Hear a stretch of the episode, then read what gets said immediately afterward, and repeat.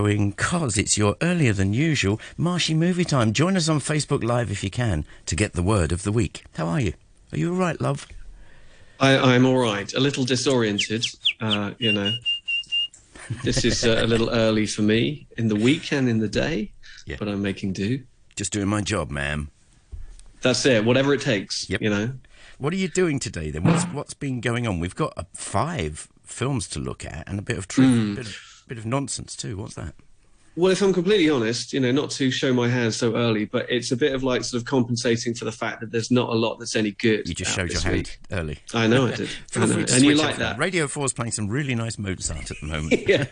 yeah, the next half hour is going to be bobbins, so feel, feel free to to uh, yeah tune out. Um, yeah, no, it's just one of those weeks in the middle of the summer where we're kind of between blockbusters. That said, you know there is a new Minions movie out.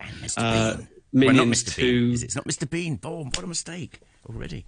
No, no, but that is also. I mean, that's a whole other thing. Man versus Bee yeah. is a is a TV series, right. in name only, really, uh, on Netflix. But we'll we'll get to that. But yeah, no, the, I suppose the big release of the week is Minions: The Rise of. Gru. Hey, Tommy's up early for us too. He said he's on Facebook. He's told us he's up early just for you.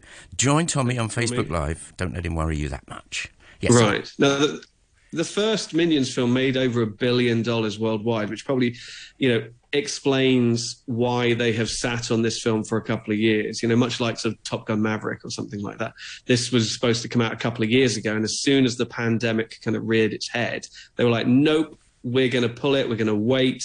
We're not going to go." To a streaming platform like some of the others did, or try and squeeze it out to get people back into cinemas. They said, no, we're going to wait and because the last one made a billion dollars, you kind of get it. Um, however, this is not, you know, well, this is this is not that movie. Not that that movie was especially great, actually. Um, this is a prequel. So the first Minions. So okay, let's go right back to the beginning. The Minions first arrived in Despicable Me, animated film starring um, the voice of Steve Carell as supervillain Gru, who had you know plans to steal the moon and what have you and he just had this little army of little yellow bubble-headed characters. Do you think this could have been an accidental sensation that they took over kind of thing? Mm. well it's, it's funny you say that because you actually interrupted me just as i was explaining that exact thing. Symbiotic um, i know i know. This is it's the beauty of our artistry it's how it works.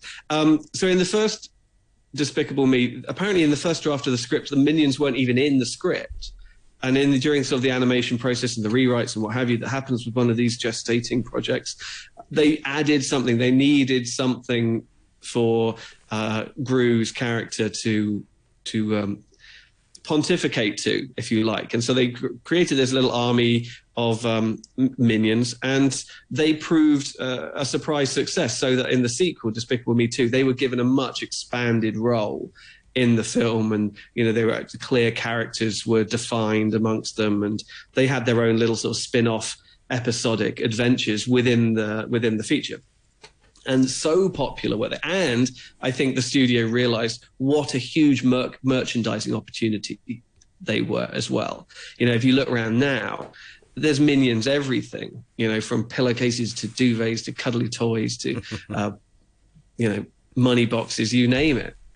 Um, so they saw that you know this this was the strength of the franchise, and so they created Minions, which was a spin off prequel talking about how they've been around since the dawn of time, moving from one supervillain to another supervillain, you know, helping them in their nefarious schemes. And that made a billion dollars. They, they then did Despicable Me 3, which I thought was actually the low point of the franchise. Really, I just didn't find it funny at all. And so now we come back with um, Minions: The Rise of Gru. So this is the story of when they first, the Minions first met Gru, Steve Carell, supervillain, when he was a young boy but he already has aspirations to become uh, super evil, as he puts it. and in fact, there is a, a cadre of supervillains called the the Vicious Six, and they oust one of their members in a in a sort of little mini coup, and so there is an opening. So he uh, he signs up for it, but then he gets pretty much laughed out of his his interview when they realize that he's just a little boy. But he steals a pendant from them, which are, you know, turns out to be a key that unlocks a secret weapon that's going to sort of uh, they're going to use to destroy the world. So he runs off with it. So they run after him. The minions are in tow and, and embroiled in all of that as well, and hijinks ensue. I thought this was this was fine. It's intermittently amusing. I think the problem here is that the minions have now been given too much to do. It's kind of the law, the rule of diminishing returns. It's a bit like what they did with Johnny Depp in the Pirates of the Caribbean movies. You know, he worked really well in the first movie because he was like the the weird, eccentric comedy sidekick. But when you make him the main character, you get tired and bored of him very, very quickly, and he kind of like runs out of steam. The same is true of the minions. I think the, the more and more that the series hones in on them, the less funny they become. I think there's a squillion ten-year-olds that wouldn't agree with you, and that's what it's well, about. I think that, I think this Yeah. is true. This I think this is true. I mean, I went to see the film with a with a diehard Minions fan who just thinks that they're the funniest thing in the world, and she chuckled and guffawed her way through the whole thing. You know, and. uh and you know that's that's absolutely fine. If they if they are doing the job for Yeah. you and tickling your funny bone then who am i to say that it's not working? For me they're they're becoming a little bit too articulate a little bit too smart for their own good. What i always liked about the minions themselves is that they're quite mean you know both to each other to one another and just to everybody. You know they are at the end of the day henchmen to supervillains mm. And they were just kind of little nasty little critters to begin with but they have become increasingly kind of cutesy and um, sort of family friendly This mustn't surprise you, though. It's it's uh, no, not at all. evolution. Not at all. You know, it, it, it, it is. Maybe that's what it is. The evolution of a brand uh, and a, a huge juggernaut of merchandising potential. It's so this film is set in the 1970s. It leans into kind of the di- certainly the disco music. The soundtrack is is packed with um, with 70s disco hits. Uh, there is also a strong sort of Chinese element in there, which feels a little bit outdated. It kind of shows the film's age somewhat, because there was a period of time about five years ago when a lot of Hollywood movies were sort of pandering to get into the, the mainland Chinese market. Um, those opportunities have since been kind of cut off. You know, the, the, the, the Chinese market isn't really accepting many uh, mainstream Hollywood blockbusters in at the moment. and many and many mainstream companies are saying, "Look, we are what we are," and they're being pretty firm Mm-hmm. about it, aren't they? They are, and they're saying we don't need uh, these imports. And also, Hollywood is realizing that these co-productions that it was pursuing oh so hungrily, sort of ten years ago, whatever, uh, didn't really pay off in the way that they wanted them to. And so, the fact that this one has a huge sort of Chinatown element, and uh, Michelle Yeoh voices a character who is essentially a, a sort of a kung fu mentor to them. Is all fine and it, and, it, and it works perfectly well, um, but it just feels a little bit passe now, quite frankly. Um, so it's it's more of the same, really. And if that's what you like, you're going to like this. But if you're looking for something fresh and new in the rise of Gru, you'll be disappointed. Is that a tiny bit? I mean, just talking about this for what it is, the whole idea of the pre-story and everything. That's really fun. That's a really well-trodden path, and it's always fascinating. But is is it our usual thing of rubbish done well? Well, certainly the origin story is something that Hollywood has latched onto in the last sort of 20 years or so. And now any franchise, because you know, there's, only so much you can do with a franchise with the same stars. You know, for for one reason, because character, you know, actors get old and characters get killed off. And I think it was really the, the Star Wars prequels that launched this idea of, well, you know what you can do hmm. is you can take you can take your big character who's now dead, uh, or the actor's too old to do another sequel, and just jump back 50 years and do do his origin story. And so it's a completely new cast, so that's cheaper. You know, the cast will be invariably younger, so that appeals back to the kids again, rather the, than these uh, kidults and these grown man children that are that are, st- that are still keeping us afloat. Um, And your and wife, obviously of course.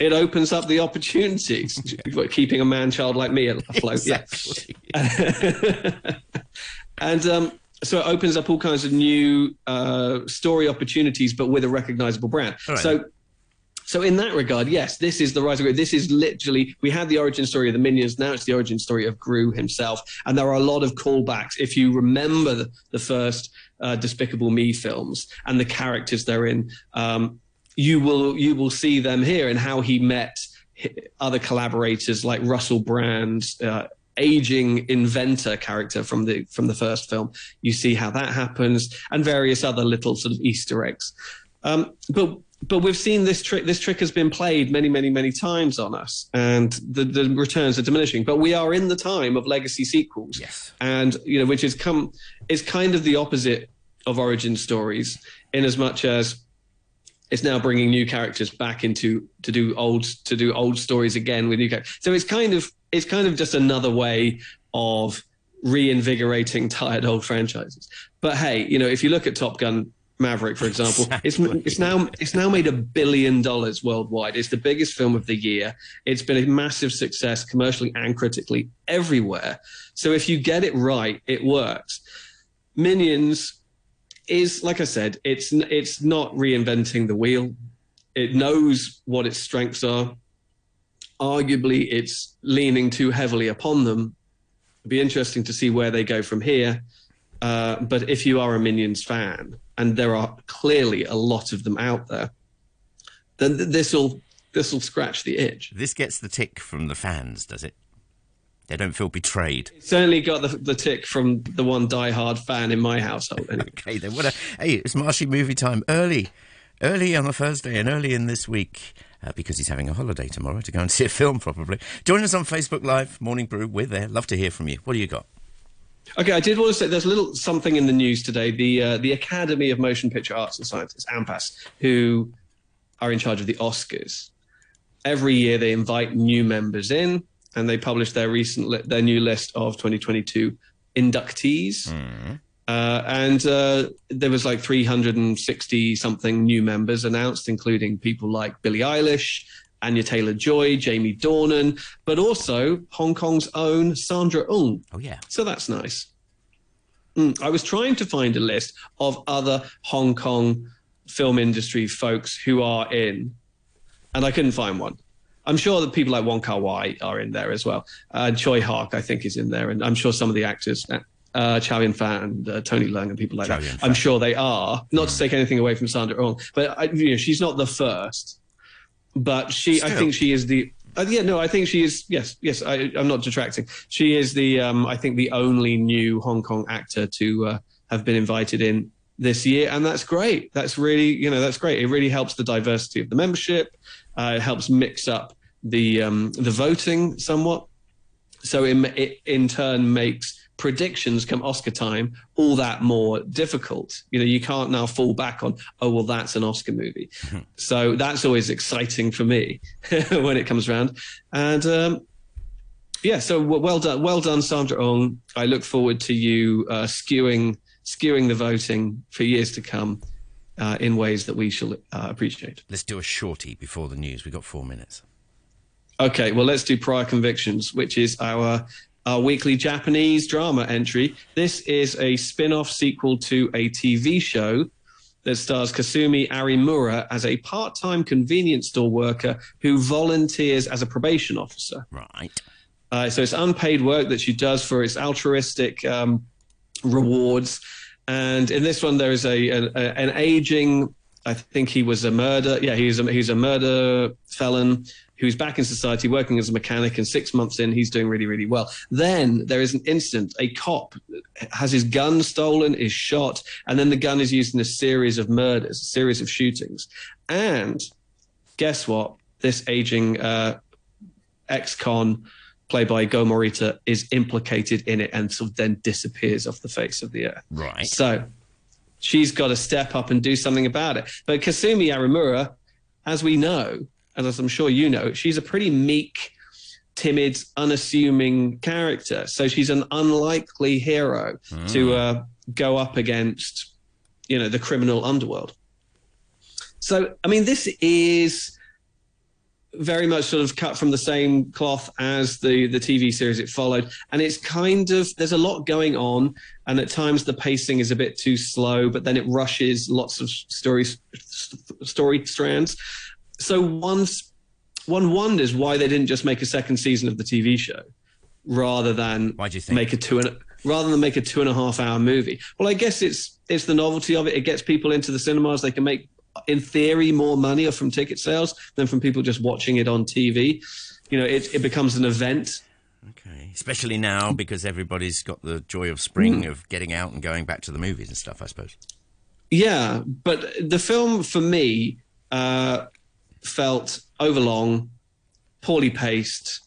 Like I said, long stretches where nothing happens, and then uh, and then they rush a lot of backstory and a lot of explanation and what have you. Um, and there and there was clearly story to be told. You know, she gets involved in her own. She works through some of her own uh, past demons as well, and so you felt it, it was poorly served. I think in a feature length format. I think uh, if they'd given it like another six hours, you know, like a, a series, six hour long episodes, they could have explored all of that better. Uh, so, I mean, there are probably some fans out there of the TV show, and this is more of the same and a slightly starrier cast. You know, I guess that's an advantage of a, of a feature length version. You can get some bigger names in. Maybe that's it. Um, hmm So maybe that is it. Uh, but for me, it, it didn't, it- you know, it, it was it was a bit of a slog. okay. What's it called once again? It was that much of a slog. I It's called- remember. It was called Prior Convictions. Okay. Marshy movie time will continue after the news, which is coming up for you in just a few seconds. What are we going to get into? He always takes a sip of coffee when I He always asks me a question. Just, I haven't managed to. I we- haven't managed to drink any of that. What are we gonna uh, do? We have got the contractor, the contractor with Chris Pine, Yeah. and Man versus Bee with Rowan Atkinson. All right, go on. One, two, three. Big slap. James Marsh, we're still on Facebook Live and waiting for your comments. We just got Tommy waking up early so far. Morning Brew is our page. Tell us what you're going to get into, see if it piques any interest. Okay, well, I'm going to talk about the contractor with uh, Chris Pine. Ooh. But first of all, I thought I would talk about Man versus Bee, which is the new comedy series on Netflix starring Rowan Atkinson Yep. and a CGI bee. so let's start with that. So this really is uh, a series in in name only. It's nine episodes long, but It's a film. each episode each episode is 10 minutes long and they carry on immediately after one another uh, so you so I, I sat and watched the whole thing in one go and it took me 90 minutes Right. you know and and there are no sort of even ellipses of time in between each episode or what have you um, I- you get the feeling that the reason why he has cut it this way is sort of in in homage to the great sort of silent classic physical comedians because you know those single reelers back in the yeah. day with, Chap- with Chaplin and uh, Keaton and uh, and um, oh why have I blanked on his name? That was um, safety last guy called. Harold Lloyd? Thank you very much. Um, you know, they were they were sort of 10, 12 minutes. Oh, you're very happy. they were kind of 10, 12 minutes long, and it was essentially one comedy set piece. And that's what happens here. Essentially, he plays a guy called uh, Trevor, Right. who is going through a divorce.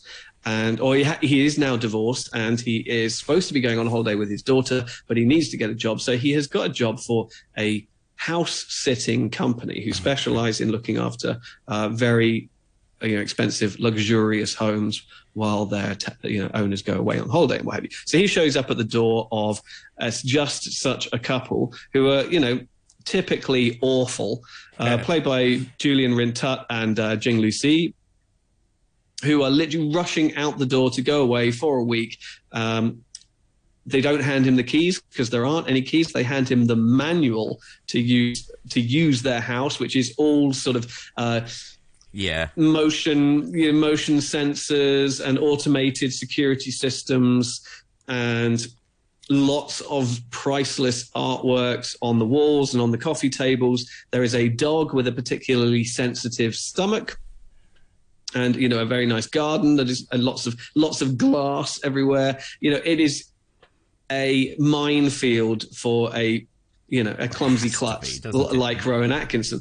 Um, and then what follows him into the house also is a bumblebee which he becomes completely obsessed over when he's trying to get it out of the house. And essentially the um, the entirety of the series is the other lengths that he goes to, the increasingly ridiculous and destructive lengths that he goes to to get this bee out of the house. We know that it all goes horribly wrong because the film opens, or the series, I should say, opens at the end with him in court facing charges of you know property vandalism, uh, property destruction, arson, and, and, amounting to millions and millions of pounds. Okay. You know, there is a, an original E-type Jag in the in the garage, uh, and what have you. You know, there's a Rothko on the wall. There's a um, a mobile uh, designed by Kandinsky. There are lots of sort of tribal sculptures. You know, everything that could possibly go wrong does go wrong, and it unfolds in, like I said, a series of ten minute physical comedy, largely silent and wordless, dialogue free vignettes. And so this is really um, Rowan Atkinson back in his uh, comfort zone. This is kind of Mr. Bean territory, really. You know, most of that was these single seat scene, 10 minute sketches, no dialogue, all all physical comedy, you know, and obviously harking back to to the greats of the beginning of uh, beginning of cinema. And you know, it's it works for the most part. I think the problem with it is that he's on his own most of the time. I mean, I think that what was funny or the source of a lot of the humor in Mr. Bean was that, yeah, he's got all of these weird solutions to get out of these ridiculous situations. But what makes it funny is that he's doing that in front of other people you know, and it's the reactions of the, um, you know, the waiters or the other customers or the people on the beach or whatever that really elevates the humor. Whereas here, he's just on his own. And there's only so much running and bumping and crashing around that you can do before it just gets a little bit repetitive and a little bit sort of tiresome. Maybe that's why they divided it up into 10 minute segments rather than do it as one 90 minute feature. Lots of references to movies from eras gone by. Is this some personal passion thing for him? I think it is. I think these are his idols. You know, he's always.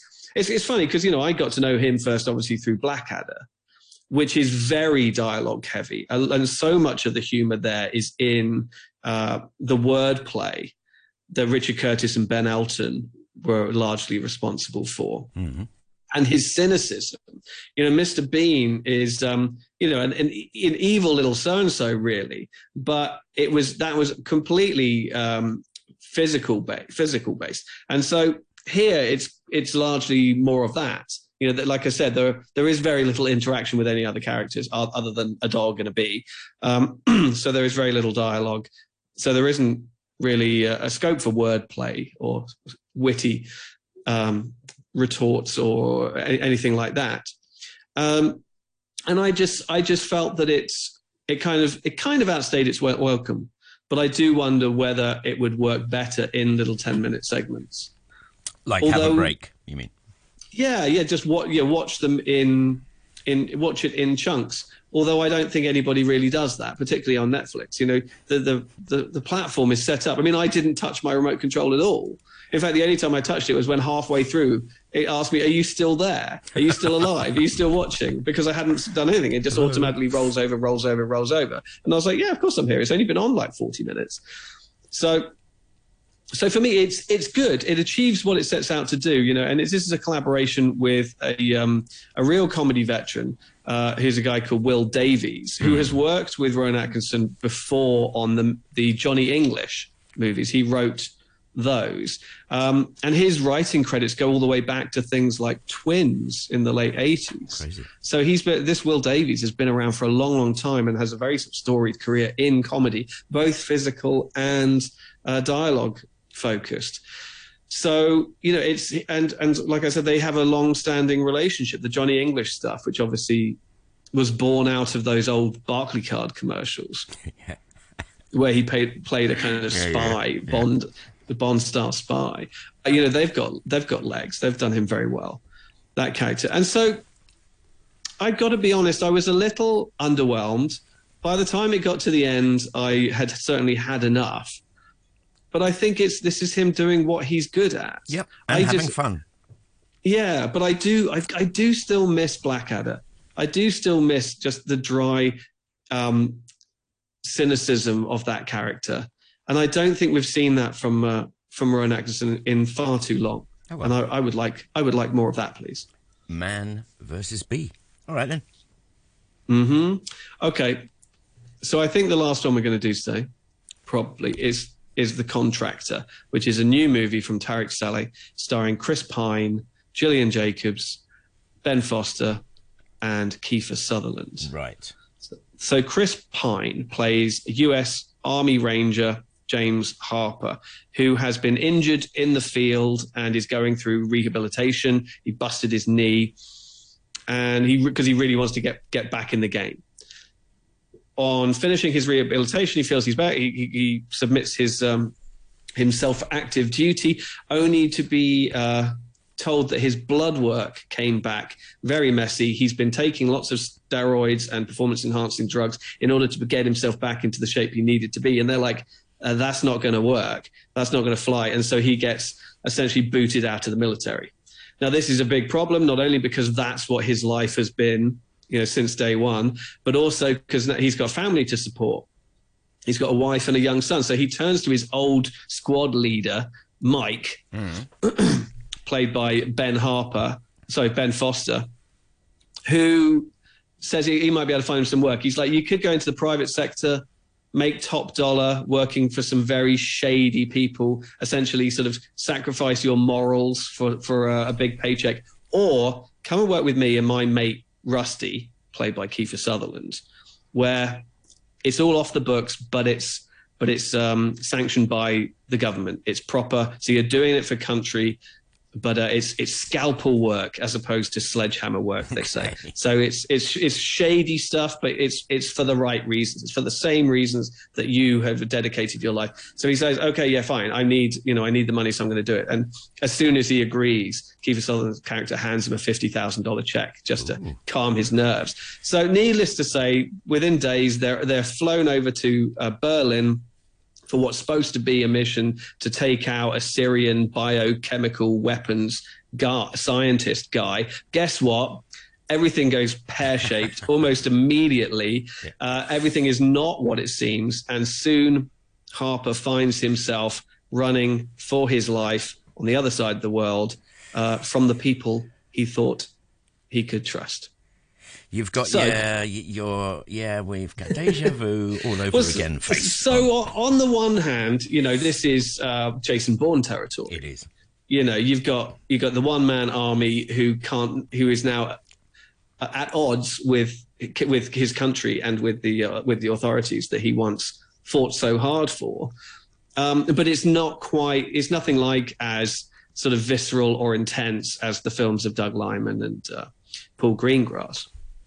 On the other hand, it feels like you've got you've got this story of um, disenfr- disenfranchised war veterans, you know, who put their life on their line and gave everything for their country, and now their country has turned their back on them and you know left them in their flyover state home uh, with a with a family to look after and nothing, you know, and they feel that they've been rejected, hmm. and you get the impression that the initial version of this story was far more focused on that, was far more focused on telling a sort of a sort of serious, somber drama about the plight of war veterans and how lost they are and how easy it can be to you know go down the slippery slope of mercenary work essentially you know blackwater and things like that hmm. um, However, you know, at some point during the production, they were like, no, no, no, we want this to be more like a Bourne movie. You know, we want this to be Chris Pine running through the, the Berlin sewers at night, um, getting shot by snipers on mopeds and that kind of thing. And you're like, okay. And so it kind of attempts to be both those things at the same time, yeah. but without quite the same level of quality. So what you get is something that you're like, it's it's it's okay. It passes ninety minutes, but I it just makes you sit there go, oh, I could really watch a Bourne movie right now. I really wish I was watching Matt Damon, you know, kill people with a magazine. Um, and you know, Chris Pine is is a watchable guy, you know, and Ben Foster's always pretty shady, and Kiefer Sutherland, you know, so you've got a good cast, but other than Chris Pine, I think Ben Foster and Kiefer Sutherland are largely wasted in their roles. Unfortunately, they're not given enough to do. We know what they are capable of, and that's just frustrating. You know, when we um, when we see them not being given the opportunity to do that. Chris Pine is fine yeah. in the lead role. You know, you get you believe that he's this sort of earnest Captain guy Kirk. who feels. Yeah, well, he's Captain Kirk, right? For for a whole generation of people, uh, and he's you know, and obviously he was in the Wonder Woman movies as well. Um, so he's a he's a straight laced hero. It doesn't, like I said, it doesn't have quite the same degree of close quarters intensity that Paul Greengrass in particular and Matt Damon brought to the uh, to the Bourne movies. So this this feels like a placeholder until they do more of those. And the sad truth is they're not going to do more of those. All right then. Quick question for you just before yes. I hit the red button. Tom says, Would you say the contractor is to be watched in the cinema, or should we wait for it to appear on the small screen? I don't think you need to see it in the cinema, unfortunately. All right, then. Remind us what we did today Minions and. So that was Minions, The Rise of Gru, uh, The Contractor.